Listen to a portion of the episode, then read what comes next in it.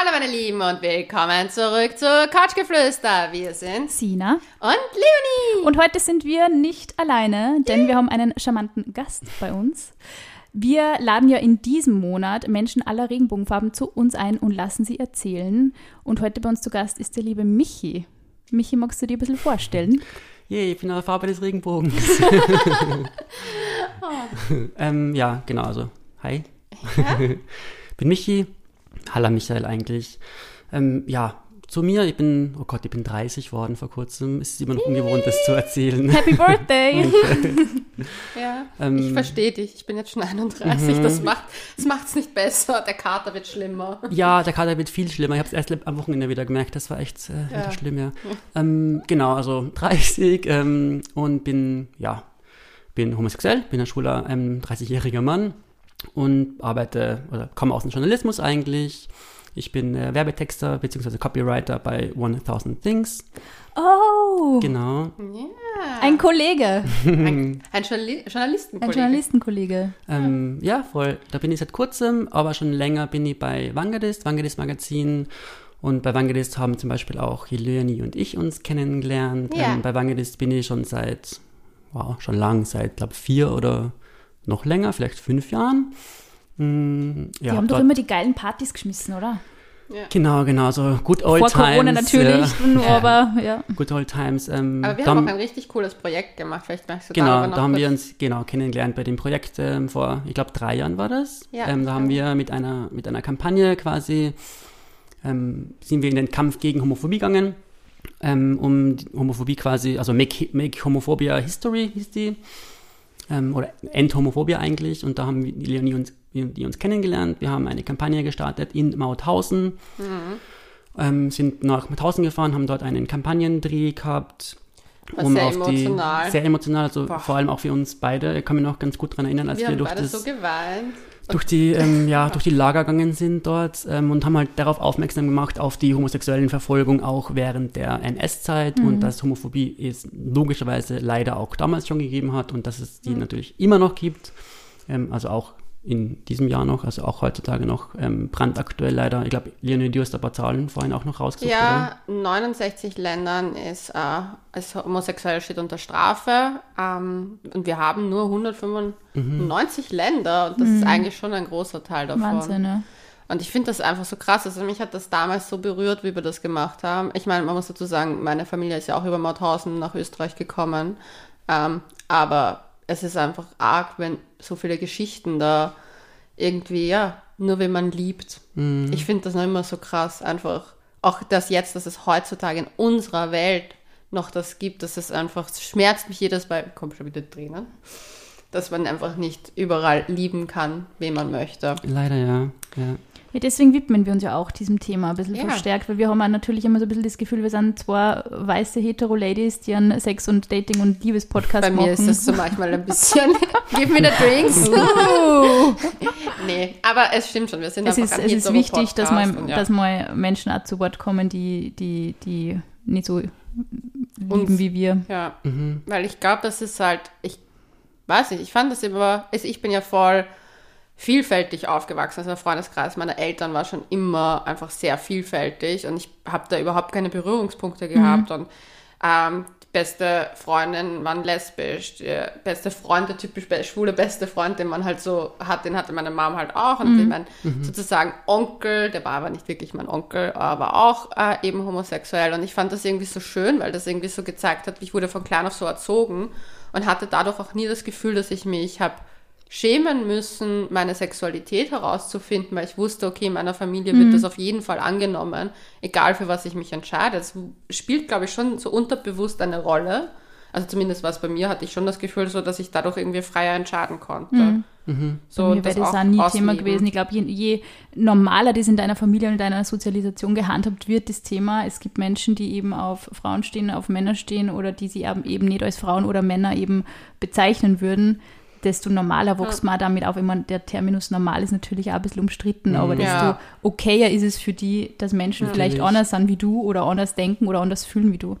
Und das ist natürlich das, was wir auch ein bisschen versuchen. Und was halt natürlich durch Social Media wahnsinnig ähm, forciert wird Ja. im Moment. Das ist ja eigentlich eine tolle, eine tolle Sache, dass man dadurch auch vielleicht mit Geschichten in Berührung kommt, die von der eigenen Lebensrealität ein bisschen weg sind. Definitiv, ja, vor allem auch, also wir sind ja alle irgendwie in, also ähnliche Generation, sage ich jetzt mal. Hm. Und wir haben ja, bei uns hat es ja zum Beispiel Social Media ja noch nicht gegeben, als mhm. wir aufgewachsen sind. So, mhm. bei uns hat es diese Plattformen einfach noch nicht gegeben. Die jetzt heranwachsende neue Generation wächst ja quasi mit den Plattformen auf. Das heißt auch mit den ganzen Informationen und mit den ganzen Lebensrealitäten mhm. eben, wie du auch schon gesagt hast. Und ich finde es voll spannend, dass dort so eine neue woke Generation irgendwie jetzt Voll. gefühlt zumindest hier in unserer Großstadtbubble heranwächst, ja. die einfach schon einfach diese Informationen und diese ja diese Vielfältigkeit einfach schon haben und mit der jetzt mit aufwachsen.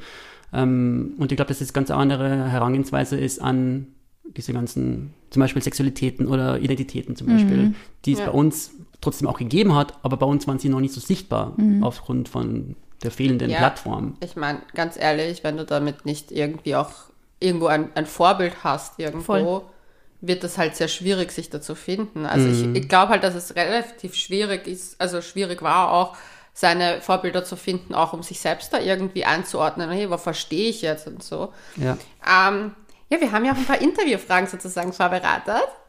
Wollen wir gleich mal starten. Ähm, wann hast du denn zum Beispiel zum ersten Mal gemerkt, dass du auf Männer stehst? Gute Frage.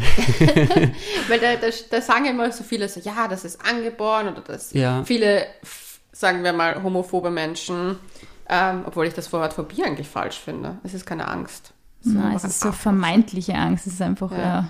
Ja, ja, ja wurscht.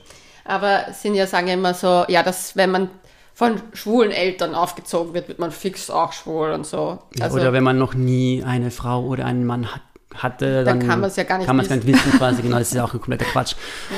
Aber gewusst habe ich das, ähm, ja, so als Sexualität halt generell angefangen hat, ein Thema zu werden, also mhm. so in der Pubertät auf jeden Fall hat sich mhm. spätestens dann herauskristallisiert. Wenn ich drüber nachdenke, wann ich so zum ersten Mal so an, an, an Jungs damals natürlich noch gedacht habe oder wann das generell so interessant für mich wurde, dann war das natürlich sowas wie ähm, so die Bravo zum Beispiel, ja. also die kennst du jetzt oh, sicher auch. Also ja. Also da gibt es immer diese, die diese nackten Menschen da. ja. so und ähm, da hat es meistens immer eine Frau gegeben, eine nackte Frau und einen nackten Mann. Mhm. Ähm, und ich habe mir immer so heimlich nochmal so fünf Sekunden länger den Mann, den nackten Mann angeschaut in der Bravo, als so alle um mich rum immer die nackte Frau. Ähm, mhm. Und da habe ich zum Beispiel schon, also das war halt einfach ein Anzeichen damals, so okay, irgendwie geht meine Sexualität oder meine damals vielleicht war noch gar nicht die Rede mhm. von Sexualität, aber zumindest diese Anziehung ah, in diese mhm. männliche Richtung quasi, mhm. genau.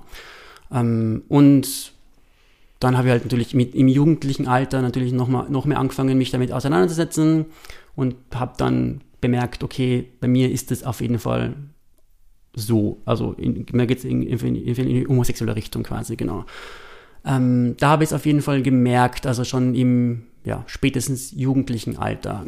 Aber Von wo bist du dann ortsmäßig? Also sagen wir mal bundeslandmäßig. Genau, also Tirol, Osttirol. Okay. Klient quasi. Ja, das hätte ich jetzt so, nicht gedacht. Mhm. Org, das hört man ja gar nicht mehr bei dir. Ja, also ja, nach fast zehn Jahren in Wien habe ich ja. das ein bisschen ja, in den Hintergrund gerückt. Aber wenn ich zum Beispiel zu Hause bin, mit meiner Mom telefoniere oder irgendwie Leute. Jetzt dann so richtig tirolerisch. Dann schon mehr. Wobei ich dazu sagen muss, dass ich oder wir generell nicht so einen starken Dialekt haben. Ah, also okay. dieses, dieses das ist CKR, CH, was auch immer das sein soll, mhm. sagen wir generell in, in Osttirol zum Beispiel. Aber ich bemühe mich natürlich mhm. schon jetzt auch aktuell nochmal ein bisschen schöner zu sprechen quasi. Ja. Ähm, aber wie gesagt, da ich ja aus Osttirol bin, quasi Tirol bin, war das natürlich, gut, jetzt habe natürlich auch keinen Vergleich, aber das war halt damals auch ein Thema, dass sich zum Beispiel, Leonie, wie du vorhin gesagt hast, dass es dort auch keine ja, Vorbilder oder irgendwelche Role Models gegeben hat. Zumindest in meiner Wahrnehmung nicht. Also ich habe das so bemerkt bei mir, dass ich halt schwul war, schwul bin. Und da es niemanden in meiner in meinem Ort, in, meiner, in meinem Umfeld gegeben hat, habe ich das natürlich nicht einordnen können. Mhm. So irgendwie, ich habe irgendwie immer das Gefühl gehabt, dass, dass, dass es etwas ist, was nicht okay ist, weil ich okay. keine Referenz dazu gehabt habe. So. Mhm. Und deswegen habe ich das immer so von mir weggeschoben und nicht akzeptiert, weil ich das irgendwie als falsch empfunden habe. Mhm. Das heißt, ich habe das die ersten Jahre einfach, ja, ignoriert und versucht, in irgendeine Ecke zu drängen, weil mhm. ich einfach das ich wollte nicht homosexuell sein am Anfang, weil ich das, weil ja, das, schwierig sicher. ja, weil es schwierig wissen. war, natürlich, klar, und dann habe ich Das- das einfach nicht akzeptiert, genau. Darf ich fragen, wie lang es so circa von dem, ah, ich bemerke, dass was anders ist bei mir sozusagen, unter Anführungszeichen, so ähm, dem Moment gekommen ist, wo du für dich dazu stehen konntest und dich vielleicht auch geoutet hast? Wie lange das circa war? Also schon ein paar Jahre hat es gedauert. Also da habe ich dann einfach äh, noch in Tirol gelebt Mhm. und habe das dann halt so so nach außen halt so gelebt, dass ich halt heterosexuell bin quasi. Ich habe das dann auch ähm, Fake-Freundinnen gehabt? Ja, quasi, genau. Also ich habe dann auch Beziehungen gehabt, aber natürlich halt nur so total oberflächlich halt einfach, weil man als Tiroler, Osttiroler Junge, Bub, ja. Bur, so halt Freundinnen hat, Da wisst ist ihr? das, Und ich deswegen, glaube, dass das so Bundesländer sind, teilweise, ich meine, es ist, weil ich halt auch aus Oberösterreich bin und das also in meinem Freundeskreis, wo auch homosexuelle ähm, Menschen, also Mädels wie, wie Jungs auch ähm, waren, ich habe schon das Gefühl, dass das auch in der Stadt dann so eine Spur offener gelebt Das worden ist. nicht Du ganz. findest, also Na, ich habe so Oberösterreich ich Beispiel. extrem arg und ich habe also das Gefühl, dass teilweise also, dass, also Tirol weiß ich jetzt eben nicht, aber zum Beispiel so Salzburg habe ich auch so das Gefühl, dass da schon relativ streng reglementiert ist und dass sehr viel Engstirnigkeit herrscht. Engstirnig auf jeden Fall, aber zum Beispiel in meiner Schule, das war das beste Beispiel, also einer meiner besten Freunde ähm, ist jetzt bekennend äh, schwul und damals war er mit der damals auch noch nicht bekennenden Lesbe zusammen. Also die beiden haben eine Fake-Beziehung Wow, aber es ist so arg eigentlich. und dann hat sie sich, aber sie hat sich dann schon noch irgendwann mal geoutet, also sogar noch in der Schulzeit wurde, das wurde extremst gehänselt deswegen, also das war ganz schlimm, also gemobbt und alles. Und er hat sich halt auch, er war zum Beispiel auch führend im Mobben von ihr. Ah, okay. Und das war komplett und dann, ja, und dann erst nach der Schule. Also ich fand das ganz Mhm. interessant, auch den Werdegang zu sehen. Und er steht ja auch jetzt offen dazu und das findet es halt selber, sagt er, ja, war halt scheiße von mir, aber ich hatte halt Angst, weil alle halt Angst hatten. Sobald, also ich finde, Ja, sobald also man irgendwann in seinem Leben auch diese Land- Einsicht hat, dass man zumindest denkt, da habe ich mir echt scheiße aufgeführt Mhm. und vielleicht auf Menschen zugeht, denen gegenüber man sich daneben benommen hat, finde ich, kann man zumindest sagen, die Person hat auch was gelernt, oder? definitiv, ja. Aber ich glaube, da hat sich Stadt und Land nicht so viel zu geben, weil Jugendliche meistens ziemlich geschissene Arschlöcher Jugendliche sein können. sowieso, ja, das ist Generell, schon- ja klar. Ja, Ähm, Also, kommt halt drauf drauf an, ja. so wie man aufwächst, so aber landeskonservativer trotzdem einfach. prinzipiell habe ich, ich habe natürlich keinen Vergleich, genau, aber, Ja. aber ich habe dann aber trotzdem den Vergleich, als ich nach Wien gezogen bin, also mit Anfang 20, ähm, dann habe ich mich auch geoutet, in Wien eben erst, ähm, weil als ich nach Wien gezogen bin, hatte ich dann so irgendwie, haben sich so mein Herz und meine Augen geöffnet, weil einfach ich halt weg aus dieser Kleinstadt, von diesem Kleinstadtgeist gekommen bin, hin zu diesem Großstadt, anonymen Großstadtleben quasi. Und dann habe ich halt angefangen, mich selber zu akzeptieren und vor allem mich auch selber so zu, zu sehen, wer ich bin und was ich möchte. Und hab man hab dann erst, ähm, als ich nach Wien gezogen bin, mich geoutet, genau. Ähm, Also erst nach in Wien dann sozusagen. erst in Wien dann, genau. Also, Aber ich glaube, es braucht einfach Zeit. Ich glaube, man muss sich auch Total. finden, Identität auch wieder erkennen, wo ist sie wirklich. Komplett. Es hat auch, also jetzt im Nachhinein bin ich total froh drüber, eigentlich, wie es wie es war, wisst ihr, weil ich bin jetzt natürlich komplett zufrieden mit, mit meinem jetzigen Ist-Zustand. Das kann man, glaube ich, immer erst, immer nur am besten sagen, wenn man mit der jetzigen Ist-Zustand zufrieden ist, dass man zufrieden ist quasi, wie es war. Dass man halt nichts bereut. Und das bin ich auch. Also, ähm, ich wüsste natürlich nicht, wie es gew- wie mein Leben verlaufen wäre, wenn ich mich schon mit, keine Ahnung, 14, 15, 16, 17, wann auch immer geoutet hätte. ja, wahrscheinlich, wer weiß, wie die anderen Anders. das Umfeld wer, reagiert. wer weiß, ob ich überhaupt in Wien gelandet wäre, wer weiß, ob, Ja. also das ist alles, hat alles so seinen Sinn quasi. Ähm, und dann eben, als ich mich in Wien geoutet habe, ähm, war das natürlich ähm, ein großer Schritt trotzdem noch. Ähm, und dann habe ich mich ähm, erstmal so meiner Familie gegenüber geoutet. Und Ja, dort, haben die reagiert? genau, dort war das alles not, not a big thing, not at all, so zum Glück. Ja. Ähm, die erste Person, bei der ich mich geoutet habe, war meine Mutter und das war alles super entspannt und sie hat dann irgendwie ähm, das auch schon geahnt, wie irgendwie alle in meinem Umfeld, also sowohl ähm, Familie als auch alle Freunde und Freundinnen haben gemeint so, ja, ja, grüß Michi, super, dass du es endlich sagst. ja. Wir haben es eh schon irgendwie geahnt, deswegen war das in meinem Kopf eigentlich dieses Outing, dieses Thema war in meinem Kopf viel größer, als es dann im Endeffekt war. Also erstmal bei meiner Familie natürlich geoutet, es war bei niemandem ein Problem, also sowohl bei meiner Mutter, als, also meine Eltern sind getrennt, bei meiner Mutter als auch beim Lebensgefährten meiner Mutter, als auch bei meinem Vater und seiner damaligen Frau, noch bei meiner Schwester, bei irgendjemandem familiär war es ein Problem, zumindest was ich halt mitgekriegt habe. Ähm, alle haben es natürlich so ein bisschen anders aufgefasst, mhm. aber niemand hat irgendwie ungut reagiert. Alle waren so, ja, du bist natürlich immer noch der gleiche, nichts ändert sich, du bist noch unser Sohn, Bruder, Freund, whatever. Und mhm. da bin ich natürlich extrem froh drüber, mhm. dass es, dass es so entspannt war. Und dann bin ich nach Wien zurück, also dann bin ich nach Wien zurückgekommen wieder, ähm, weil ich bei meinem Outing da, das habe ich natürlich persönlich gemacht, meiner Familie mhm. gegenüber. Dann bin ich zurück nach Wien gekommen, habe das dann meinen ganzen Friends hier erzählt und das war natürlich nochmal entspannter mhm. irgendwie, weil alle haben ihn natürlich gekannt und alle waren so, hey cool, alles, passt alles gut und so und dann haben wir irgendwie ein Bier getrunken, dann war alles irgendwie entspannt und so wie immer und das hat sich bis heute mit niemandem irgendwas geändert. Ich finde ja. das eigentlich voll so, man, ich finde es voll schön, in, in, in dem Fall voll wunderschön, aber eigentlich ist die Vorstellung, dass sie ein Mensch dann so, dass der Mensch irgendwie zu anderen Menschen hingehen muss und sagen muss, übrigens, mhm.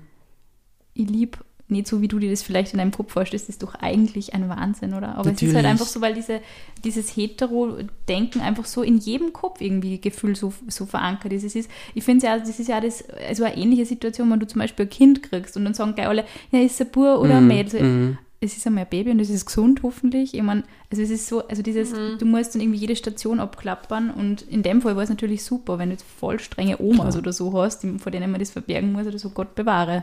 Also, ja, ja, oder halt auch generell in einer Familie zusammen, wo mhm. es vielleicht sehr konservativ oder aus religiösen Gründen auch abgelehnt ja. wird. Ich glaube, das ist dann nochmal eine große Belastung. Ich glaube, wir sind doch alle sehr offen erzogen worden.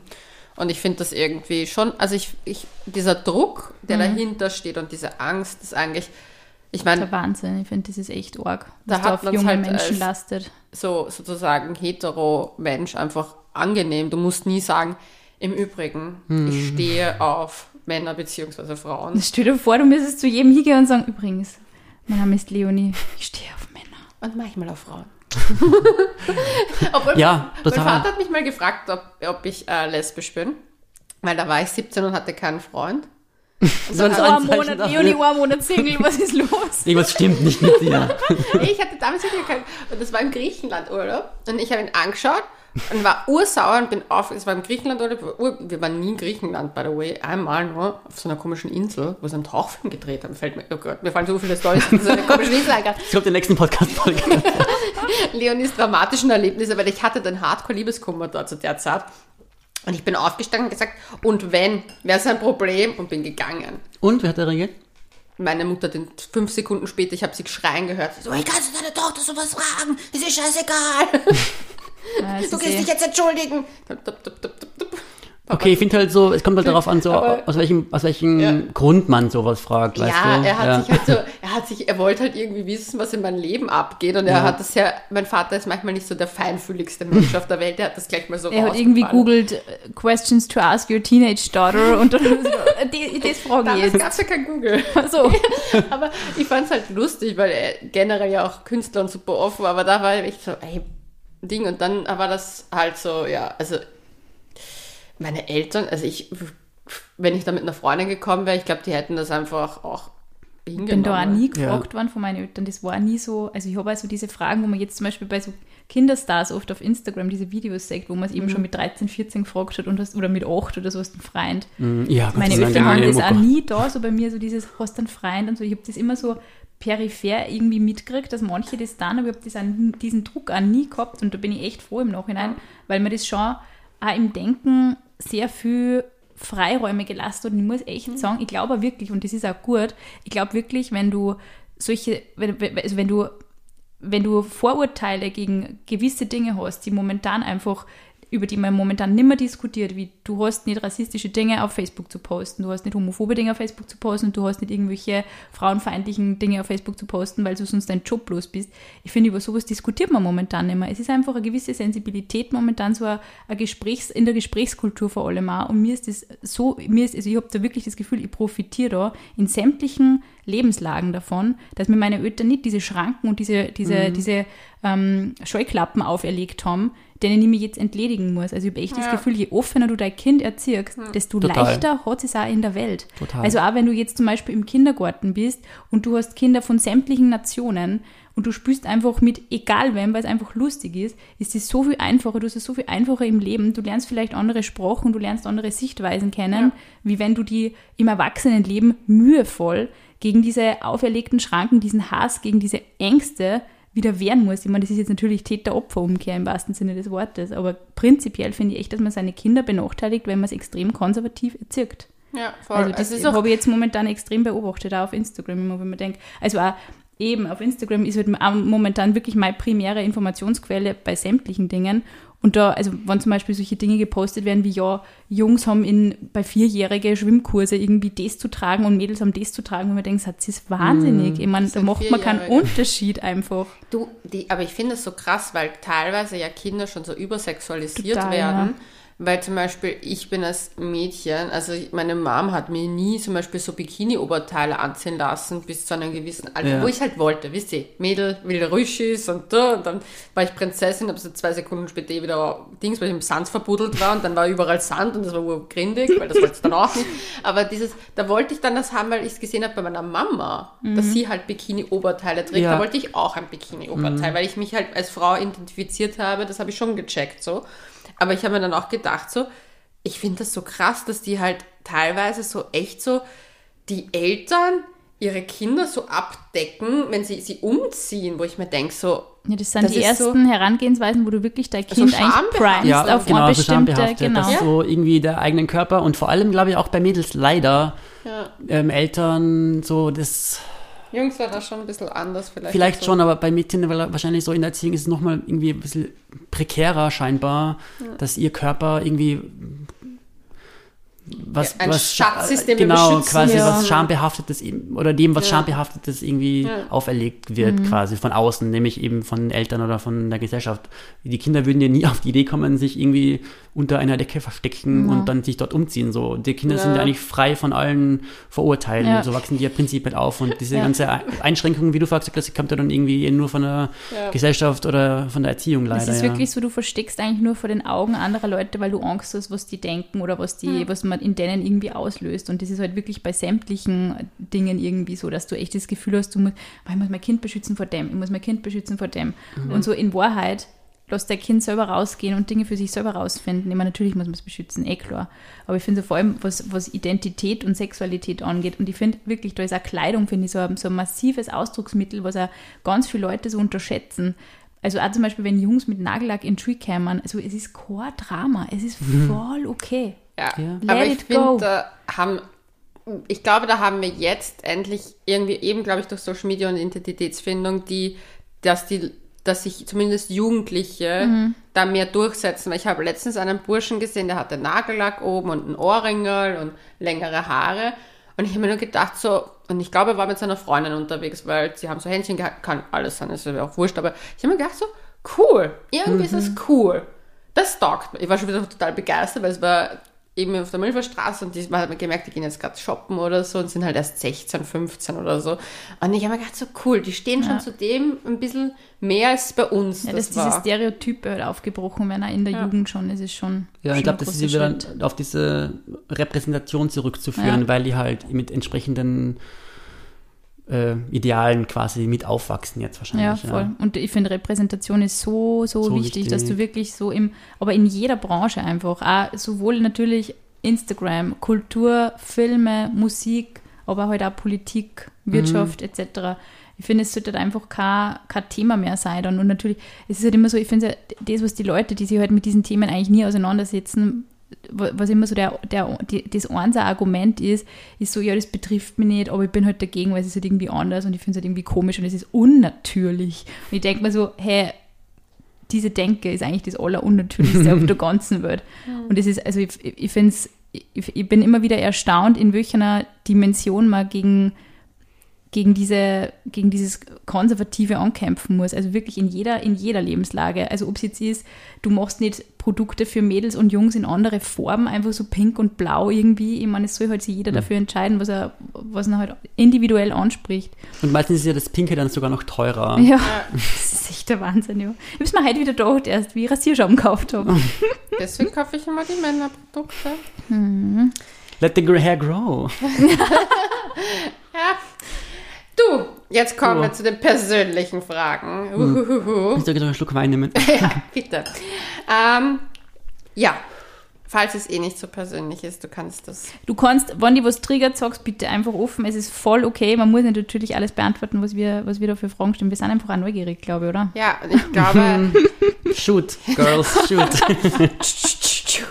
also, wie war es für dich, zum ersten Mal was mit einem Mann zu haben?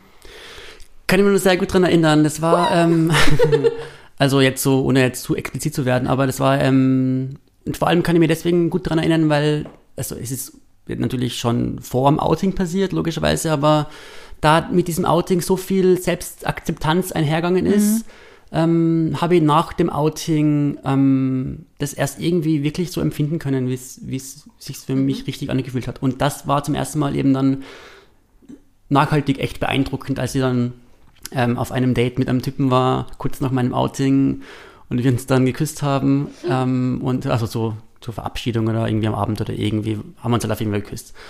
Und das war aufregend. echt, das war echt, das war echt richtig aufregend, ja, weil wir haben uns geküsst und dann habe ich während dem Küssen irgendwie so heftig, also mein Körper hat so heftig reagiert einfach, dass ich dann gemerkt habe, ah, so sollte man sich wahrscheinlich fühlen, wenn man einen Menschen küsst. Mhm. Also das macht ein, dass solche Dinge passieren offensichtlich in einem Körper, wenn man einen Menschen küsst, den man irgendwie anziehend findet oder irgendwie zusätzlich noch das ist dann selber mal so zulassen, eher. Genau, also das mhm. war echt äh, interessant, das, so das so zu bemerken. Ja, das war echt ähm, total äh, ja, spannend und aufregend und neu. Deswegen kann ich mich noch ganz gut daran erinnern, weil es halt so was Besonderes war. Ja, ja das ist voll schön. Ich weiß ja. Nein, es, ist, es ist echt so, es ist so interessant, weil ich denke mir so diese Fragen würdest du auch, also wenn du das einer Hetero-Person stößt, das ist eigentlich, ich meine, es ist eigentlich total arg, dass wir diese Fragen stellen, aber es ist wirklich interessant da, dass du das mal aus einer anderen Perspektive hörst. So der erste Kuss, den du dir erlaubst, so zu fühlen, wie du den halt fühlen solltest eigentlich. Ja, ja genau so war es. Und das war echt unvergleichlich. Ja. Mhm. Und dafür kämpfen wir ja alle, dass sich das einfach, dass wir diese Fragen nicht mehr stellen müssen, sondern dass mhm. sie ganz normal sein sollten. Ich hoffe irgendwann, ja. Mhm. Ja. Hier, ich glaube, Zina, du wirst übernehmen. Sorry, ich wollte jetzt nicht zum Heulen bringen. Frage jetzt einmal, frag damit Leonie aufhört zum Rennen. Was ist dein Lieblingsfarbe zum Beispiel? Meine Lieblingsfarbe? Ja. Ich habe mehrere Lieblingsfarben, ich kann mir leider nicht entscheiden irgendwas zwischen grün, braun, äh, grau, braun nicht, nein, grün. Äh, nicht die Nazi-Farbe. Nein, nein, nein, also irgendwas zwischen grün, grau, wollte ich sagen, und schwarz. Es ist, ich frage nämlich aus dem Grund, weil ich gerade mein Schlafzimmer neu dekoriere und wir haben nämlich vorher wegen ähm, meiner Wohnung gesprochen. Ich habe nämlich tatsächlich so eine Salbeifarbe an der Wand und ich bin stock. Du musst es mir danach sofort sagen, ich muss es sehen. Ich muss mir da vorstellen und wir müssen es ist in, meiner, in meinem machen. Schlafzimmer schaut es total crazy aus. Es sind überall so Fleckerlfarben. Wenn es wenigstens so schön ist wie Regenbogenfarbe. Nein, Regenbogenfarbe schaffe ich nicht. Es ist wirklich so, da ist was und da ist was und da ist was. Es schaut, es schaut total irre Ich bin auch immer überlegen, ich mein Schlafzimmer neu streiche. Aber in keiner der Farben, witzigerweise, die ich gerade genannt habe, sondern in blau. Blau ist auch schön. Ja. Ich finde, das schlaft mal gut. Also habe ich zumindest gehört. Ich werde es testen und dir berichten. Ja. Dunkelgrün soll auch gut sein oder Rottöne. Rot erinnert an den äh, Gebärmutter. So. Ach so, was, an den was? Bergdoktor? Nein, Gebärmutter, Gebärmutter. Und eine, eine, eine Gebärmutter vom Bergdoktor. wow. That escalated quickly. Ja, der Wein muss eingeschränkt werden. Der Wein muss, der Wein, der, der Wein muss eingeschränkt werden. Achso, ja, die Sina hört nur das, was sie hören will. Ich sag eingeschränkt, eingeschränkt. Eingeschränkt, eingeschränkt. Ja. Werbung. So, hast du jetzt endlich mal Ordnung in das Versicherungschaos gebracht, Sina? Oh, Gib ja. mir ein Update. Oh ja, oh ja. So, jetzt geht es ja wieder los mit dem Thema Reisen und ich habe jetzt für die nächste anstehende Reise eine Reiseversicherung abgeschlossen und ich muss sagen... Smart. Smart, ja. Nur ja, vor allem Safety in Corona-Zeiten einfach first. super, wenn man da einfach abgesichert ist. Absolut und deswegen bin ich, ich bin jetzt auch begeisterte Clark-Nutzerin, muss ich sagen. Also es bringt definitiv Ordnung ins Versicherungschaos. Mit Clark hat man nämlich alle Versicherungen digital am Smartphone, kann sie managen, hat alles übersichtlich und ohne ohne diese ewigen Papierdinger, weil ich finde nämlich auch, wenn du wegfliegst irgendwie ja. und du musst die ganze Zeit diese Titel mit haben, super nervig. Anmeldung war extrem einfach, via App oder Website registrieren, angeben, welche Versicherungen man hat. Was ich super gefunden habe, sind auch ähm, die Tipps in der Clark-App, wo man zum Beispiel auch sieht, mit welchen Tarifwechseln man Geld sparen könnte. Das taugt mir sehr. Und was ich auch einen großen Pluspunkt finde, ist, die App ist kostenlos und unabhängig von einzelnen Anbietern. Also Clark findet ja auf Basis der individuellen Lebenssituation generell den passenden Tarif mit dem besten Preis-Leistungs-Verhältnis. Also sollte man sich auf jeden Fall mal zu Gemüte führen. Und als Goodie schenkt euch Clark einen Amazon-Gutschein von bis zu 30 Euro. Einfach bei der Registrierung auf goclark.at oder clark.de oder in der App den Gutscheincode COUCH äh, eingeben. Ihr müsst dafür keine neuen Versicherungen abschließen. Je nachdem, wie viele bestehende Versicherungen in, ihr in die App eingebt, bekommt ihr bis zu 30 Euro an Amazon-Gutscheinen. Weitere Infos zu den Teilnahmebedingungen findet ihr wie immer in den Show Also, die Sina schenkt uns da fleißig ein. Thanks, Queen. Und du kommst vom Land. Wie, wie reagieren die Leute, wenn du da mit einem Freund auftauchst? Also ich kann mir noch immer vorstellen, also ich meine, ich kann es mir einfach vorstellen, dass in Tirol oder Osttirol ein bisschen anders zugeht als bei uns. Und wie ist das dann, wenn du mit dem Boy nach Hause Boy, kommst? Also ich muss dazu sagen, dass ich erst ähm, einen, einen Freund oder beziehungsweise Ex-Freund logischerweise äh, mit nach Hause genommen habe. Mhm. Ähm, damals vor ein paar Jahren, weil es war eine längere Beziehung und das war dann safe genug, dass ich ihn mal mitnehmen kann und meinen Eltern oder meine Familie vorstellen kann. Äh, darf ich fragen, wie lange zusammen warst? Also mit dem war ich drei Jahre zusammen. Okay, und dann hast du Genau, und dann halt irgendwie noch, ich weiß mal, ein Jahr, zwei Jahre, da war noch immer, dann habe ich mal ihn mitgenommen nach Lienz, genau, hat er meine Familie kennengelernt. Schön. Und das war total, also total entspannt eigentlich, dass er meine Familie kennengelernt hat, weil meine, wie gesagt, meine Familie, meine Eltern, meine Schwester sind alle super offen und entspannt und liberal dem gegenüber eingestellt. Das heißt, da haben sich einfach alle nur gefreut, meinen Freund kennenzulernen. Ich glaube, dass es schon auch was Besonderes für sie war, mhm. ähm, meinen Partner zu sehen, zu kennenzulernen, weil wir haben halt auch dann natürlich bei meiner Mutter dann irgendwie halt in der Wohnung geschlafen und so. Was auch natürlich sehr interessant war, mit meinem Partner mal dort wieder zu übernachten. ähm, Ansonsten kann ich nichts äh, kann ich nichts beurteilen, wie so die Außenwirkung war, wenn wir zum Beispiel durch die Stadt gegangen sind, sind wir vielleicht auch nicht als homosexuelles Paar wahrgenommen worden, weil mhm. wir zum Beispiel nicht Händchen halten, halt Händchen gehalten haben. Ich muss jetzt sagen, dass wir das halt oder dass ich das nicht nur nicht in Tirol mache, sondern auch teilweise auch in Wien. Mhm. Ähm, gibt es einen Grund? Ja, natürlich gibt es einen Grund, weil ähm, zumindest bei mir ist es so, dass ich dann, wenn ich halt so öffentliche Liebeszuschaustellung mache, dass ich dann, ich habe mit Ex-Partnern darüber geredet, dass sie es auch so machen, dass man immer so ganz bewusst seine Umgebung scannt, permanent, okay. um so potenzielle Gefahren abzuschätzen, so weit es halt auch geht, was heißt Gefahren, aber halt so irgendwie Schaust, immer schauen, so, wo man sich halt mhm. befindet. Es gibt Ecken, oder irgendwie Zeiten oder Momente, wo man irgendwie entspannter ist. am Schöpfwerk sicher nicht so entspannt. Vielleicht eher weniger cool. Ähm, Schöpfwerk ist im Übrigen ein Ghetto in Wien. Für alle, die nicht in Wien sind, würde ich nicht hingehen um Mitternacht unbedingt. Ja, also äh, ja, mm, es ist immer so ein kleiner und die, es ist immer so ein kleiner, ja, ein kleines, eine kleine ein kleiner Blick wandert immer durch, durch, die, durch die Menge von den Leuten. Und dann denke ich mir jedes Mal so, wenn ich irgendein heterosexuelles Pärchen sehe, die irgendwo Händchen haltend rumlaufen oder sich küssen mitten in der Stadt, mitten in der Fußgängerzone. Ich bin vorhin auf der Milferstraße durch die Gegend gelaufen und dann sind halt so viele Pärchen dort gewesen, die halt alle super frei sein können, wisst ihr, und super mhm. irgendwie offen ihre Liebe zeigen können. Und mhm. ich finde das dann so unfair und so schade, Voll. dass das halt mir verwehrt bleibt. Auch, ich meine, natürlich könnte sie ja mutiger sein vielleicht oder irgendwie dem mehr entgegenwirken, indem ihr das offener zeigt, aber wenn ich mich nicht, noch nicht wohl genug fühle, das permanent mhm. zu tun, finde ich das ähm, teilweise auch zu anstrengend, weil es mich ermüdet, permanent mit mhm. überwinden zu müssen und mhm. ich finde das anstrengend und das ist natürlich auch schon aufgrund dessen, weil ich in manchen Momenten nicht dran gedacht habe, dass was passieren kann, Dinge passiert. Wirklich. Ja. Oh Gott. Ja. Also das ist, das ist ein Aufruf an die Gesellschaft, Leute, wir müssen uns wirklich am Riemen reißen und definitiv an uns allen arbeiten, weil ich finde, das kann kein Zustand bleiben, sowas. Ja, definitiv nicht. Und das soll jetzt Gott kann so ein großer Downer werden, Leonie heult wieder, tut mir leid.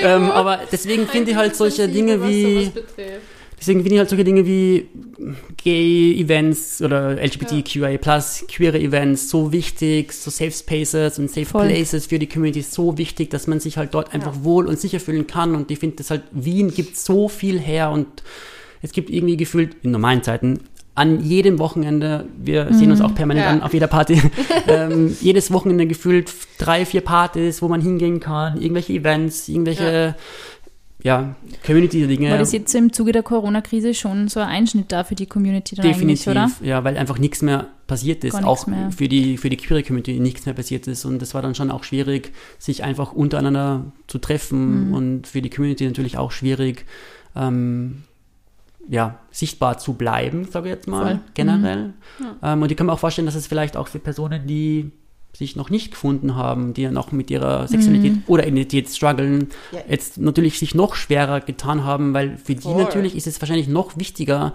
diese Orte und Events zu mhm. besuchen, mhm. um sich mit sich selber irgendwie um sich selber besser kennenzulernen. Und da das jetzt seit einem Jahr ausgefallen ist, ist es sicher auch noch schwieriger. Eineinhalb. Ich meine, Eineinhalb Jahre. Vor, 19, ja. Du bist 16, 17 gewesen und du hast ja als 16-, 17-Jähriger entdeckst du gerade deine Sexualität und du hast diese Places vielleicht gar nicht, wo du dich vielleicht finden könntest. Ich meine, alle, die in Wien sind, haben vielleicht mehr die Möglichkeit, sich da mehr zu finden als auf, am Land, mhm. weil es diese Safe Places halt gibt oder die Communities gibt und dann hast du gar nicht die Möglichkeit, in diese, in diese Orte zu kommen. Ich finde das schon krass. Also, weil ich vorher schon wieder geweint habe, es tut mir einfach so weh, wenn ich mir denke, so, ich könnte einfach meinen Freund, mein, ich habe das nie darüber nachdenken mhm. müssen. Vielleicht habe ich es in manchen Situationen einfach nicht gemacht, wenn ich in einem Land war, wo es unangebrachter gewesen wäre, wie zum Beispiel ich war in Nordafrika, da habe ich das auch nicht gemacht, also keine öffentliche Zuneigung. Aber jetzt, wenn man das versteht man ja, dass das nicht alles, was bei uns so als ähm,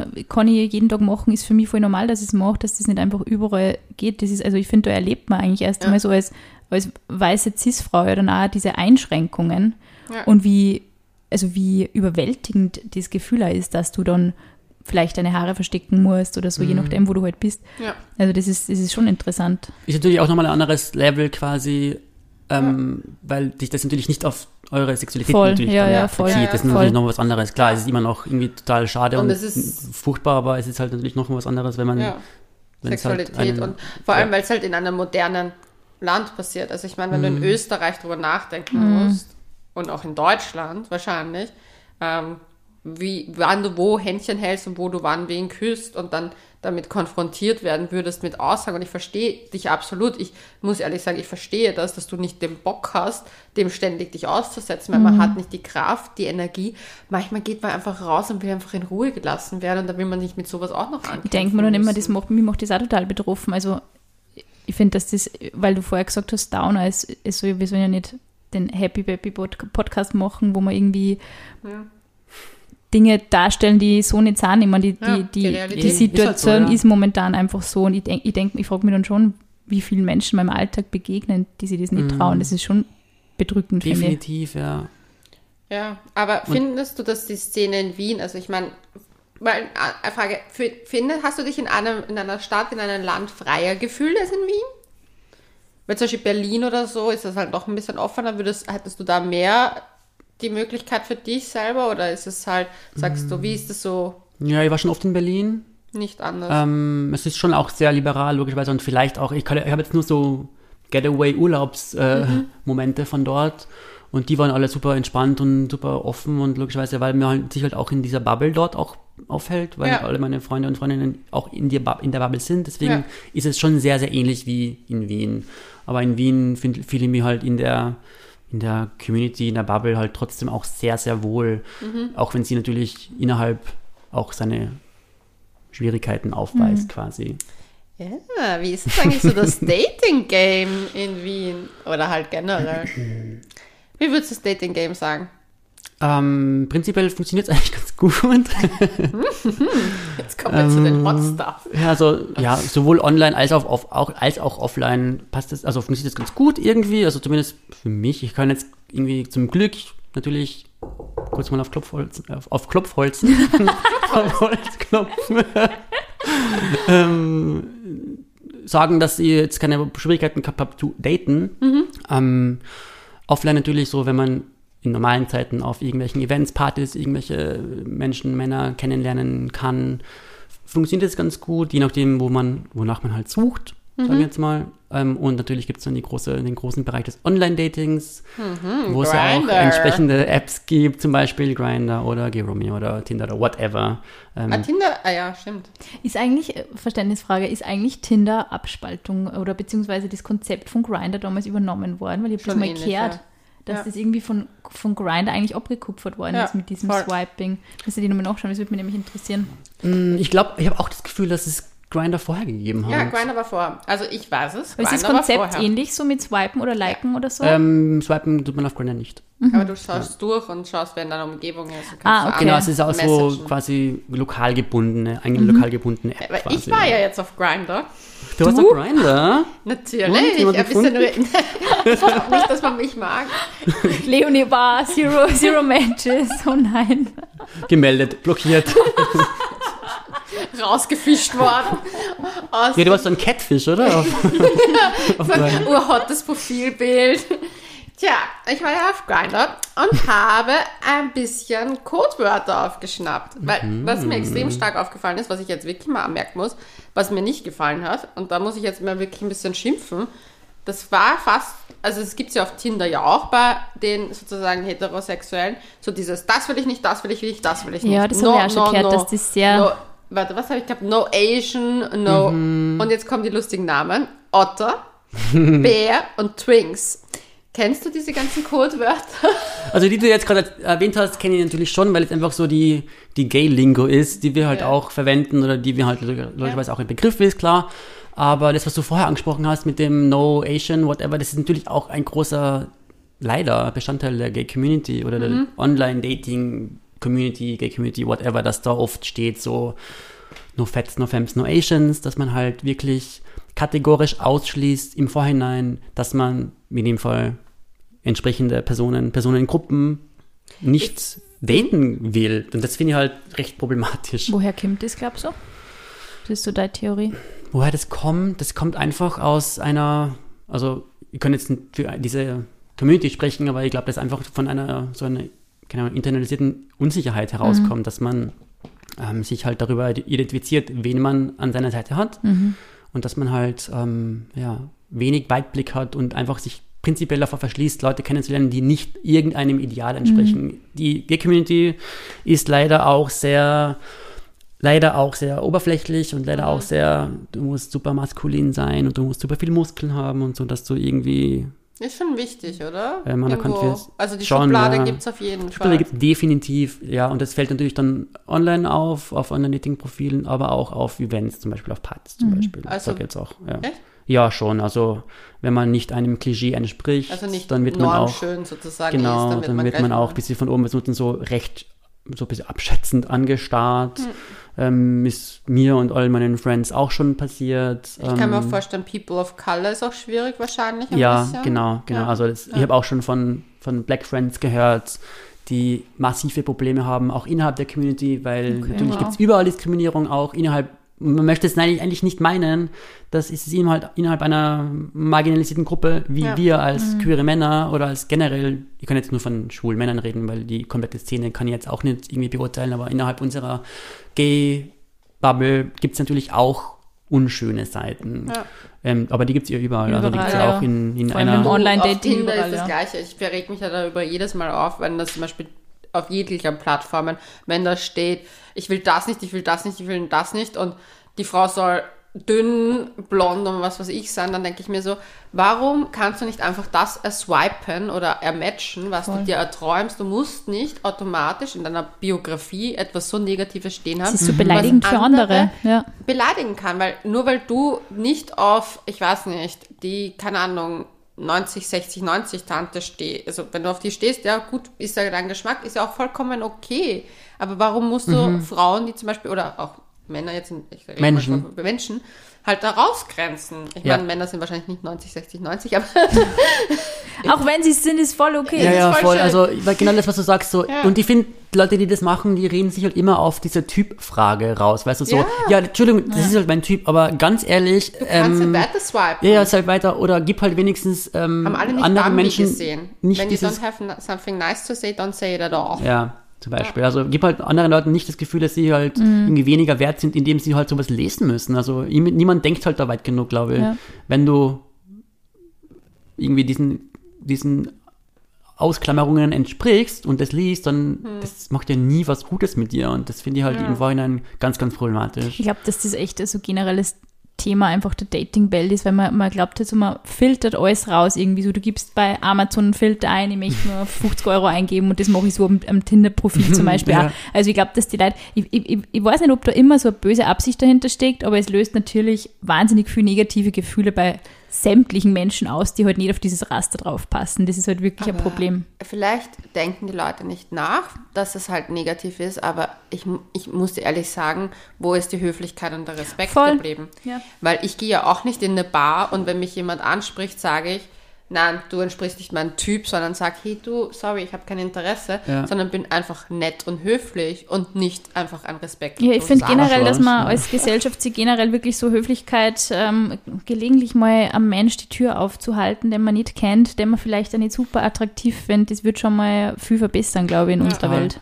Generell Freundlichkeit. Ich finde das immer so schwierig, weil die Leute zum Beispiel jetzt durch die ganze Corona-Lockdown-Sache habe ich halt gemerkt, durch diese Maske ist extrem viel Kälte Voll. zwischen den Leuten entstanden. Und Weil so viel Mimik fehlt. Ich versuche extremst nett so zum Beispiel, das klingt jetzt voll blöd, aber zum Beispiel im Supermarkt zu sein, extremst höflich zu sein, Ja, sehr viel mehr zu sagen, so ich wünsche Ihnen einen wunderschönen Tag, ich wünsche Ihnen ein schönes Wochenende, ich wünsche Ihnen einen schönen Feierabend, wenn es halt gegen Ende geht, weil ich mir denke, sie sieht mein Gesicht nicht oder er und sie, diese Person muss halt irgendwo spüren, dass sie gesehen wird, dass sie da ist, dass ich sie wertschätze, Voll. weil sie einen Beitrag in unserer Gesellschaft hat, der nicht gesehen wird und ich finde, bei Dating fühle ich mich halt auch so, dass ich das Gefühl habe, klar gibt es Männer auf Tinder und Bumble und Co. en masse, die mir meinen Beuteschema unter Anführungszeichen nicht entsprechen.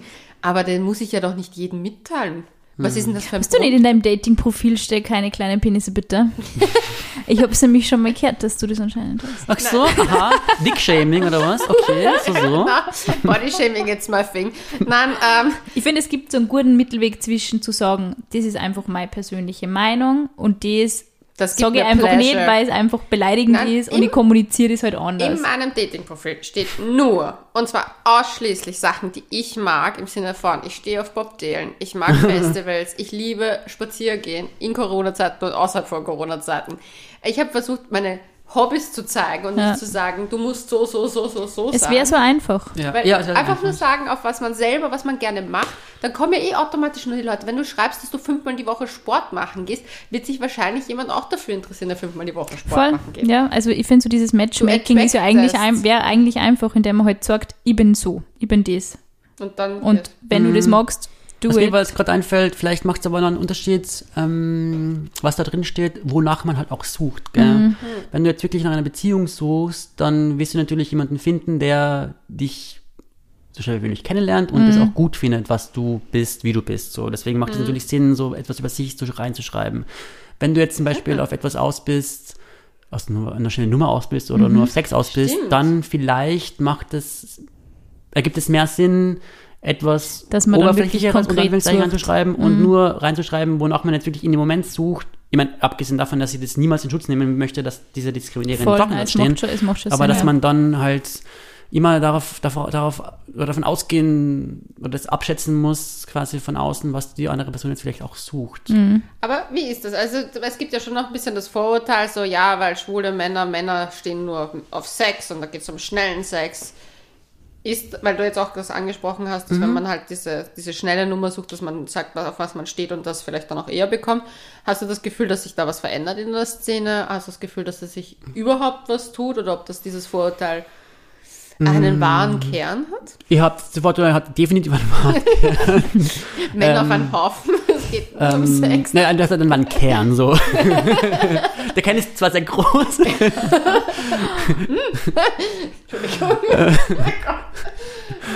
ähm, also prinzipiell muss man dazu sagen, dass es natürlich verschiedenste Apps gibt für verschiedenste quasi Ziele.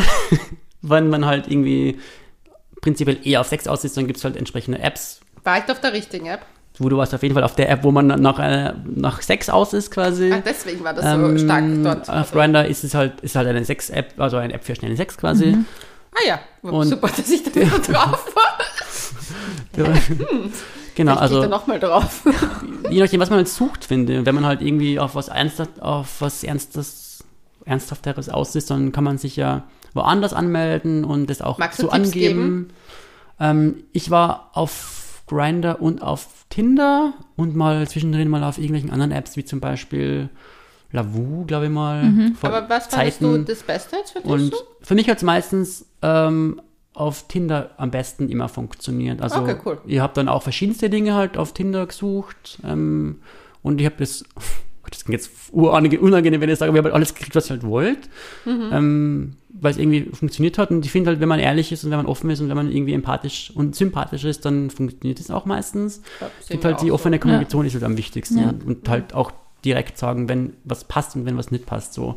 Und muss halt dir im Klaren sein, was du suchst und was du willst. Und Mhm. mit dem Wissen dahin, dort auf die Apps zu gehen, ist wichtig, glaube ich. Okay. Also Und- das heißt, man sollte sich nicht blauäugig irgendwo anmelden und sie denken, auf Grinder finde ich jetzt die Genau, große Liebe. Okay. genau. Mhm. Und aber auch nicht auf Tinder oder auch nicht irgendwo anders, weil ich finde generell so mit irgendwelchen Erwartungen an solche Dinge ranzugehen, Mhm, ans Daten stimmt. generell, ähm, sei es online oder offline, finde ich halt irgendwie kontraproduktiv. Weil Aber es ist total interessant, wie zwischen diese, zwischen diese Plattformen, wie man da teilweise eigentlich schon Unterschied macht. Da findest du das, also ich meine jetzt so in der, schon, ja. ich, weiß, ich weiß nicht, wie, wie relevant jetzt zum Beispiel sowas wie Parship für die Gay-Community ist oder, oder E-Darling der oder keine. Ahnung, eigentlich nicht, oder? Oder ist es eine Altersfrage, weil ich finde, wir kennen eigentlich auch keinen auf Parship, oder? So? Ja. Also kennst du Ja, Freunde von mir Parship? verwendet Parship ähm, oder hat Parship kurz verwendet. That's it, aber. Sugar war- Daddy kann ich da abgreifen vielleicht noch. Ja, du jetzt.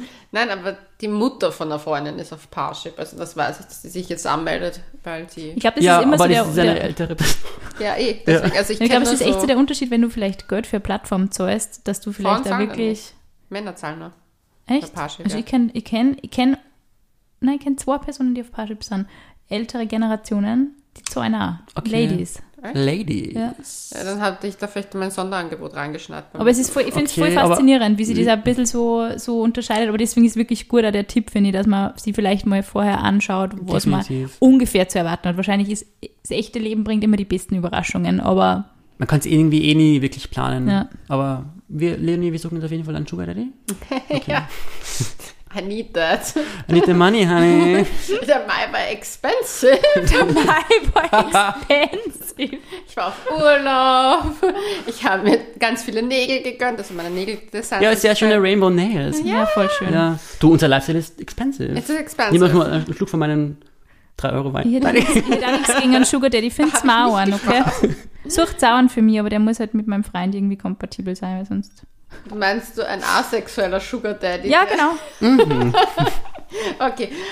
Ähm, jetzt nochmal zu der nicht so schönen Frage. Und ich fange wahrscheinlich wieder an zu warnen. Ähm, aber hast du schon mal Diskriminierung erlebt? Und wenn ja, in welchem Umfeld? Weil ich habe ein bisschen recherchiert und es stand halt, weil wir halt auch wegen den Zahlen, wegen den Ländern ge- nachgelesen haben. Ja, es gibt halt die Verfolgung und die Strafe dafür überhaupt. Aber Arbeitsmarkt, Wohnungsmarkt etc. Hast du da oder ist es im Umfeld passiert?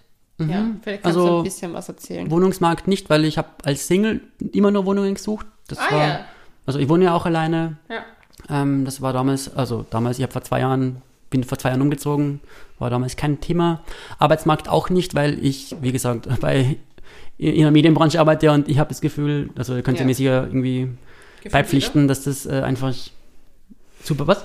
Dass das irgendwie jeder akzeptiert. Ja, das ist einfach Ich glaube, jeder nicht Ding muss ich da. tatsächlich dagegen kontern, aber ich glaube, ich glaub, dass man sich da schon seine Verbündeten, auch seine Ja. Allies suchen kann, wo man, Definitiv. wo man, Ja. wo man Ja. Aber es ist, zumindest ein, ein offenerer Space als, sagen wir mal, andere Branchen. Ich glaube, es ist, ich glaube, es ist Maybe. tatsächlich oft so, dass du es den Leuten eher ankreiden kannst, wenn sie nicht offen sind. Ich glaube, dass du da eben, das habe ich ja stimmt. vorher gemeint mit dem, dass du wirklich die Leute eigentlich jobmäßig echt negativ auch reinreiten kannst, wenn sie gegen gewisse Lebensweisen wettern oder gegen gewisse Hautfarben wettern und so. Ich finde, da kannst du, ich meine, es ist äh, natürlich ein Wahnsinn. Ich habe schon das Gefühl, dass man in diesen Branchen, in denen, in denen wir zwar jetzt auch tätig sind und die Leonie natürlich auch als Influencerin, also Medienbranche generell, dass man da schon eher so die, die ähm, auch Political Correctness Card spielen kann. Und ich finde, das ist halt auch eine so traurige Debatte, dass man immer so dieses, ja, muss jetzt immer alles politisch korrekt sein. Also ich bin, ich finde, es ist ein absolutes Muss, sie diesen Dingen anzupassen und halt auch diesen Diskussionen zuzuhören. Ja. Und das also einfach zu sagen dann wieder, ja, das ist, darf man das jetzt auch nicht mehr sagen, das ist mein Hasssatz. Das ist mein Hasssatz seit vielen Jahren. Und ich denke mir immer, sobald es eine Gruppe Menschen, Menschen gibt, die das verletzt oder die das ärgert oder stört und du irgendwas damit provozierst, don't do it. Es ist so einfach. Es ist so einfach. Ist, wir müssen ja auch lernen. Also, also ich rede jetzt mal von mir als weiße Cis-Frau. Ich finde, ich finde es voll Michi, gut. magst du einen Wein? Gerne. Gell? Schon wieder leer. Es ist so schnell leer immer bei mir. Kleine Gläser. Danke, dass du das jetzt sagst. Das sind riesengroß. Wir haben Trüge hier stehen. Nein, aber ich finde, als weiße Cis-Frau, manchmal bin ich mir mein, gewisse Sachen nicht so bewusst oder ich kenne mich nicht aus oder zum Beispiel jemand erklärt, muss mir was Neues erklären, was zum Beispiel Genderfluid etc. etc. bedeutet. Es gibt ja verschiedene Sachen, die man sich halt noch nicht so dessen bewusst ist, weil es ja auch nicht in der eigenen Realität stattfindet. Und ich finde, nichts ist schlimmer, als vor dem dann die Augen zu verschließen und zu sagen, okay, ist nicht in meiner Realität, deswegen Ja, muss ich es nicht hören, deswegen muss ich es wissen. Zum Beispiel, wenn mich jemand darauf hinweist, hey, das möchte das finde ich irgendwie verletzend, wenn du das sagst, oder das bedeutet das, oder ich möchte nicht mit wenn, welchen Pronomen angesprochen, mit welchen Pronomen ich angesprochen werde, ist nicht ähm, he, him, she, her, sondern they, them, und das ist in, Öst, in Österreich, wollte ich schon sagen, im Deutschen halt schwieriger, dann finde ich das wichtig zu lernen und nichts ist wichtiger, als da den Austausch zu haben und zu reden und vor allem für uns zuzuhören Voll. zuzuhören und einfach mal zu hören, was ist die Story. Also deswegen. Ja, und auch vor allem dieses, deine- diese, dass sie diese Sprache auch weiterentwickeln darf. Ich finde so, das fängt beim Thema Gendern an und geht über alle möglichen Ja, wir sprechen auch nicht mehr Altdeutsch aus dem Mittelalter. Also ganz Ja, ehrlich, reißt euch mal ein bisschen zusammen. ja. Auch das Denglisch. Sorry to say. Aber es wird sich halt so weit entwickeln, dass in gewissen Sprachgebrauch einfach das Englische mit reinfließt. Und es wird sich immer entwickeln. Und in 200 Jahren werden die Leute auch nicht mehr das Deutsch reden, was wir heute Aber es ist so haben. interessant, wenn man merkt halt dann wirklich, wie sensibel wirklich diese, wie, also vermeintlich unwichtige Dinge, wie, wie viel Sensibilität die erzeugen können, dass sie andere Menschen, die jetzt nicht so diesem ganzen Klischee entsprechen, so dieses Mutter-Vater-Kind-Ding, dass sie einfach alle abgeholt fühlen. Und da ist halt Sprache ein wahnsinnig wichtiges Tool dafür. Also von Ausdrucksformen, Kleidung, Schminke, Haare etc. über Sprache natürlich ist extrem wichtig. Und ich finde, dass das also, also man muss sich da, ich habe jetzt zum Beispiel letztes klassisches Beispiel, ich habe jetzt zum Beispiel einen Artikel über Rassismus eben auch geschrieben, so ein Jahr nach Black Lives Matter eben der Demo in Österreich. Und also wie Amnesty International eben empfiehlt, wie man zum Beispiel schwarze Menschen, weiße Menschen schreibt und dass man eben schwarz und weiß eben groß schreibt. Genau. Und ich finde, dass das also so, ich habe mir gedacht, okay, wie mache ich das jetzt am besten? Und dann natürlich, du liest halt gewisse Dinge im Internet und denkst, okay, vielleicht die eine Person, für die ist das okay, für die andere Person ist das okay. Aber was ist so die allgemeine Empfehlung? Du musst halt up to date bleiben. So, das Ja. ist wie mit der neuen deutschen Rechtschreibung. Du schaust einfach, wie schreibt man das jetzt eigentlich? Und es ist nichts dabei. Sie Und du darfst auch Fehler machen, Eben. aber dann lass dich halt auch ausbessern. Eben, ja, das ist, glaube ich, auch was, was, Ja. sie, was sie viele Leute eben auch nicht gefallen lassen, dann zu hören, so, hey, das sagt man eigentlich nicht mehr oder das ist jetzt irgendwie nicht mehr up to date, wie du Das ist denkst ja oder wie du. okay. Voll. Ja, ja, das voll. ist ja auch das Schöne, wir wachsen ja alle miteinander. Ja. Aber, Aber, wollen wir ähm, kurz zur Diskriminierungsfrage zurückkommen, weil Ja, das würde ich noch gern. Also leider ist es mir natürlich auch passiert. Mhm. Ähm, ich kann jetzt mal drei Beispiele nennen. Also mal eher im kleinen Rahmen oder eine im größeren Rahmen. Ähm, also eine, ein Beispiel war, dass ich hab mit einem meiner Ex-Freunde habe ich mir mal irgendwie irgendwo auf der Straße mal umarmt oder halt wir haben uns verabschiedet und dann haben wir uns halt relativ lang umarmt. Dann ist irgendjemand vorbeikommen, hat irgendjemand so, ja, das ist aber ganz schön lange Umarmung für zwei Männer und so. Also das war natürlich eine, also eine prinzipiell eher eine Kleinigkeit, aber trotzdem war so, Man merkt es. Ja. ja, was, also warum irgendwie ist es ein, warum affectet ihn das überhaupt? Ja. ja. Dann war ein Wieso anderes Beispiel. sagen? Ja, come on, oder? Ja, Würde ja, auch gut. nicht zu einem Ah, Heteropaar dass man sagen. überhaupt, ich muss einmal sagen, dass, das, dass diese Schranke von ich denk mir was, meinen Mund verlässt, Ja. finde ich immer faszinierend bei Menschen. Ganz seltsam, ja. Ähm, ein anderes Beispiel war, als ich mal mit einem meiner Ex-Freunde irgendwo auf einer Rolltreppe gestanden bin und wir haben uns nicht mal irgendwie zärtlich irgendwie geküsst oder so, sondern wir haben, glaube ich, jeweils unsere Hände auf dem jeweils anderen Rücken gehabt und haben so gestreichelt, so die Hand so nach oben und unten getan. Und hinter uns ist so eine ältere Person ähm, runtergefahren auf der Rolltreppe und hat dann, als wir dann die Rolltreppe verlassen haben, relativ zeitgleich zu mir oder zu uns gesagt, so, ja, das macht's aber daheim, aber nicht in der Öffentlichkeit. Wahnsinn.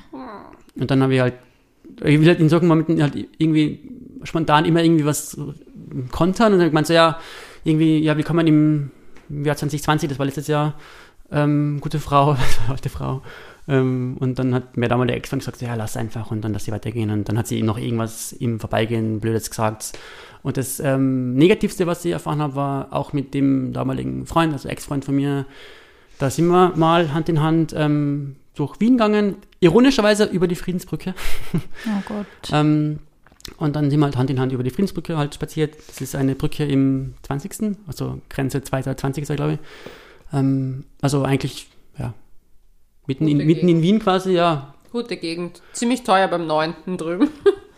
Sehr Ja, also mit Hand in Hand über die Brücke spaziert und haben halt einfach, keine Ahnung, unser Best Gay Life gelebt und dann ist halt eine Person uns entgegengekommen und hat uns so gesehen und hat, ich glaube, sie hat scheiß Schwuchteln oder scheiß Schwule gerufen, aber nicht nur, dass es dabei geblieben ist, sondern sie hat uns auch angespuckt. Ähm, genau. Und also sie hat uns einfach angespuckt im Vorbeigehen und ich habe halt dann halt logischerweise Speichel auf, meinem, auf meiner Jacke gehabt. Und die waren halt super, oder wir beide waren so perplex, dass das gerade passiert ist, dass sie mir dann halt so, also wir sind beide so im Stock so stehen geblieben und haben so sie nachgeschaut oder die Person nachgeschaut und ich, wollte noch irgendwas sagen, aber wir sind dann irgendwie die Worte weggeblieben, weil ich nicht so schnell irgendwie eloquent genug reagiert habe. Dann, weißt du, das war halt dieser feige Moment von, die Person geht bei uns vorbei, spuckt uns an und geht weiter und verpisst sich Wie wieder. arg ist das? Wie, Es wie, ist wie, wie muss man feig, drauf es sein? Ähm, normal. also ich meine, wie muss man da jeder, drauf sein? Ich verstehe es Ich verstehe, nicht. also ich war halt, ich denke mal so, wir haben niemandem was getan, weißt du, wir sind einfach so, wir sind einfach Hand in Hand nur spaziert über eine, über, am, am Gehsteig so und auf einmal schreit uns jemand an und spuckt uns an, so, so, das war total furchtbar natürlich. Ich finde, das ist, das ist ein, also Opfer sagt man nicht, aber du bist der Betroffener von, von, von Gewalt, finde ich, weil ich finde, es ist verbale Gewalt natürlich auch und Anspucken ist sowieso Beleidigung an So sich. krass. und ich, find- also ich, ich verstehe, ich kann sowas in keinster Weise nachvollziehen, ich kann keine einzige Ausrede oder sonst irgendwas, ich finde, man denkt ja dann oft so, vielleicht war die Person nicht ganz bei sich oder hat irgendwie psychische Erkrankungen, aber ich glaube wirklich, dass also, das einfach keine so, Ahnung, das ich meine, ist- come on, also ich denke mal, ich habe dann da da? lang über, ja, oder wir haben damals ganz lange über dieses Erlebnis geredet und Das ähm, verfolgt auch dann ja selber dann damit wieder, da irgendwie reflektiert und ich habe dann auch gedacht, ganz ehrlich, am Ende des Tages habe ich dann einfach nur fucking Mitleid mit dieser Person, die einfach davon, von so was getriggert ist in ihrem Ja. Alltag und dann ich mal so, wie geht die Person bitte durch den Alltag? Also ein Armutszeugnis für diese Hass traurige erfüllt. Existenz. Ja, voll. Weil das ist halt so, ich finde das halt so schmerzhaft, das zu hören und ich heule ja schon wieder. Aber ich finde das so schlimm. Ich mir denke so, warum muss das so sein? Warum musst du überhaupt, warum muss irgendwer da draußen sowas erleben? Das ist, ich finde, Liebe und Händchen halten ist eines der schönsten Dinge mit einer Person, die man wirklich gern hat. Warum muss das jemand anderer kaputt machen? Es ist wirklich, wie du sagst, es ist traurig und ein Arbeitszeugnis für die Person, die es getan hat. Aber es ist so schade, dass das in unserer und Österreich ist ein sogenanntes erste Weltland und wir sind super modern und alles ist so ein Sozialstaat und so weiter. Und dann passiert sowas noch immer. Ich meine, da muss einfach Ja, so viel versagt, noch da passieren. versagt der Gesellschaft, wirklich. Da Ja. versagt der Gesellschaft von vorne bis hinten. Da versagt, Ja. da versagt das Elternhaus, das so da versagt die Bildung, absolut. Also Ja. ich denke mir das so oft, wenn du, äh, meine Mama ist Volksschullehrerin und wir sind zum Beispiel, also ich finde es voll interessant, meine Mama liebt Kinderbücher. Und wir haben so vor einigen Jahren wir angefangen, ich hab- heb mir meine eigenen Kinderbücher noch auf. Und es ist so interessant, wie sie da gesagt, wie sie Kinderbücher gewandelt haben, dass du diverse Lebensmodelle auch in Kinderbüchern findest. Und sie bestößt sich alles Voll gut. Mögliche und dann lesen wir uns gemeinsam durch. Und ich, ich finde das total interessant. Es hat das zu meiner Zeit, wie ich aufgewachsen bin, noch nicht gegeben. Und ich glaube, dass das alles dazu beiträgt, nicht, dass ja. du auch irgendwie so damit aufwachst, hey, das ist, ja, okay, das her, das also Repräsentation, das haben wir wieder beim, Stich, beim Mhm. Stichwort. Und ich glaube, also diese Menschen verspüren da so, wer sowas tut, einen unglaublichen Hass, nicht nur auf andere Menschen, sondern vor allem auf, Auf sich selber. selbst. Ja, Weil ich glaube, so je, je, je strenger du, du andere Lebensweisen ahndest, so, und da geht es ja los mit, die schaut so aus und der schaut so aus und wie kommt denn der daher? Und es geht natürlich über alles Mögliche. Und diese, und diese Menschen gängen du, ich meine, wie arg, du gehst einfach durch den Alltag und verspürst jedem Mensch gegenüber, den du siehst, irgendeine Art von Hass in dir. Traurig. Wie furchtbar muss diese Ja. Existenz sich für den Ja. Mensch anfühlen? Ja, also ich würde ganz das, ich würde nicht einmal, ich bemerke nicht einmal teilweise, warum Leute mir auf der Straße vorbeigängen. Es ist mir einfach wurscht, wie die Person ausschaut oder keine Ahnung. Aber ich wäre zum Beispiel, das finde ich nämlich auch, ist auch echt ein Aufruf als Gesellschaft, wenn man solche Vorfälle mitkriegt, dass man Dass sich man für sagt. diese Menschen einsetzt, die da gerade betroffen sind und egal wer da jetzt betroffen Ja. ist. Ich meine, in dem Moment habe ich natürlich null mitgekriegt, wer da sonst noch um uns war. Es waren halt relativ viele Leute um uns rum Ja, und aber ich weiß gar nicht, ob es überhaupt jemand mitgekriegt hat, weil es ist so Zack, äh, zwei Du, Sekunden, dann war diese ehrlich, Situation wieder Man vorbei. ist ja auch, auch als Passant wahrscheinlich in dem Moment noch erstmal baff, bevor man überhaupt was sagen kann. Und oft denkt man sich dann so, was sagt man dann? Aber im Endeffekt, man muss immer was sagen oder man sollte immer was sagen und eigentlich sollte wir so weit gehen, dass wir einfach wirklich die Person eigentlich aufhalten und dass da eine Ja. Polizei kommt. Ja, definitiv. Das sollte eigentlich das, das ja, ist, was heißt sollte, leider ist es der Fall, dass es immer noch sein sollte, das Ziel sein. ähm, aber, aber- natürlich sowas, ähm, weil ich es vorhin erwähnt habe, sowas, was mir da passiert ist letztes Jahr, ich glaube, oder vorletztes Jahr, weiß ich nicht genau, ähm, sind natürlich die Dinge, die dann nachhaltig leider Eindruck hinterlassen und aufgrund solchen Dingen, Erfahrungen, Situationen geht man halt oder geht dann halt irgendwie vorsichtiger durchs Leben bezüglich so ich zeige meine Beziehung leider, weil es ist halt Ja. ein etwas, was halt noch tief sitzt, logischerweise. Ja. Ähm, manchen, an manchen Tagen ist es besser, an manchen Tagen ist es mal egaler und an manchen Dann halt eben erinnert man leider sich wieder an das, Genau. Ja. Ja, aber da sollte man vielleicht auch als Person selber, wenn man außen ist, wie würde man selber gerne behandelt werden? An alle, die da draußen einfach Händchen halten gehen können, ohne jemals so einen Vorfall gehabt zu haben oder jemals die Angst vor so einem Vorfall zu haben, sollten sie sich über, sollten sich halt auf jeden Fall überlegen, wie sie in Zukunft agieren und was sie sagen. Ja, und Weil sie ich mal blöde werden. Witzchen oder halt zum Beispiel Ja, sagen, oh, ja. das ist voll schwul oder so. Ja. Ich habe das damals gemacht, wie ich 15 war und ich wurde von meinen Onkels zusammengeschissen. Ich habe auch richtig Schimpfen gekriegt von meiner Ja. Mama. Und ich habe das so gut gefunden. Ja, ich auch. Ich habe es, und ich habe es nur gemacht, weil irgendwelche Typen in der Ja, Schule das ja, gemacht haben. bei mir auch. Und meine Mama so, was hast du gesagt? Und dann ist es richtig rund. Sehr gute, sehr gute Frau. Ja, weil versteh's, meine ich Onkels haben mich zusammengeschissen und gesagt so, ja, das ist unsere Sexualität, das ist nichts, worüber man sagt, das ist, Ja. das ist so schwul oder so. Und da fängt es schon an. Und wenn man sowas einfach merkt an seinem Umfeld, wir kennen alle unsere kleinen Stammtischrunden und ja, wir sind alle mal nicht politisch korrekt, aber sowas sollte einfach nicht stattfinden. Man kann manchmal ein bisschen salopper reden, aber sowas ist einfach ein No-Go und da sollte Ja. man einfach am Tisch sagen, nein, so redet man nicht. Das ist was anderes als salopp reden, genau. Ja, also ja, das ist ist natürlich was wirklich anderes, so ja. Diskriminierung schon. Ja. So, es ist Ja. das gleiche Wort, wie wenn man halt, also schwul als Beleidigung Genau, verwendet oder halt. assoziiert damit er voll ähm, gleichsetzt. Oh mein Ja. Gott, das ist so gay. Ja, also ja, so haben wir es damals in der als Schule ähm, nicht gesagt.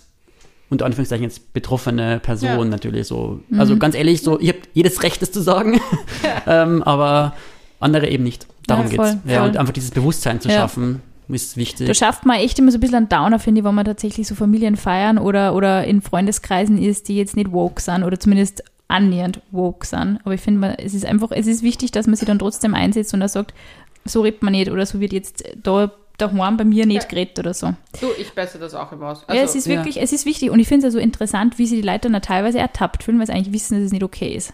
Und wenn sie dann wissen, dass du das auch nicht okay findest, dann, ich finde, es löst was aus. Also es ist einfach wichtig, da dazu wichtig. zu stehen und sie, sie vor, vor Menschen zu stehen und zu sagen, du diskriminierst da gerade wenn. Ja.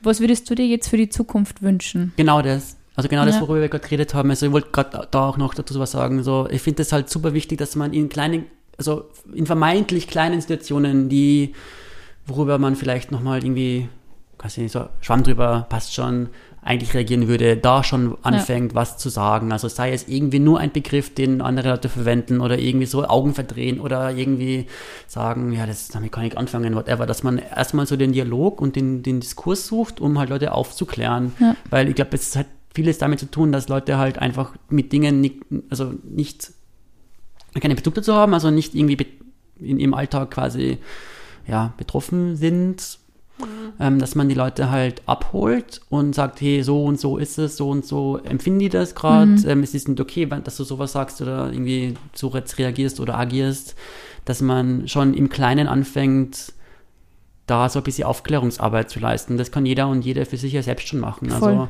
ähm, wir machen das natürlich so ein bisschen im größeren Rahmen mit Aufklärungsarbeit bei Bangladesch zum Beispiel, das halt ähm, das natürlich einen anderen Rahmen eingenommen hat mittlerweile schon.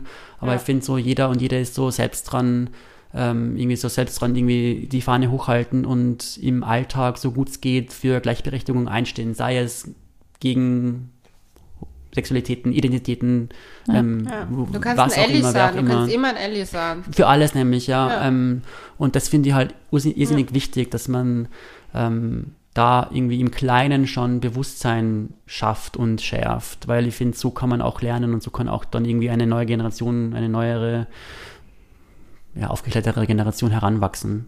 Voll. Schön gesagt. Und damit verabschieden wir uns. Ihr könnt uns natürlich jederzeit schreiben unter. Couchgeflüster.vienna. Und wir freuen uns auf euer Feedback und wir sagen bis dahin, Bussi Baba.